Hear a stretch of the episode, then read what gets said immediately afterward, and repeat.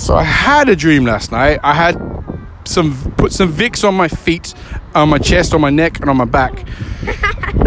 I slept in socks, which is I never do.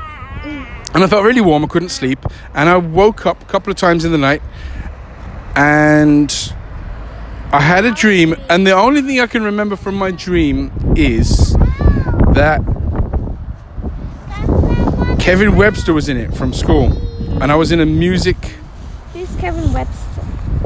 related activity, and there was a court case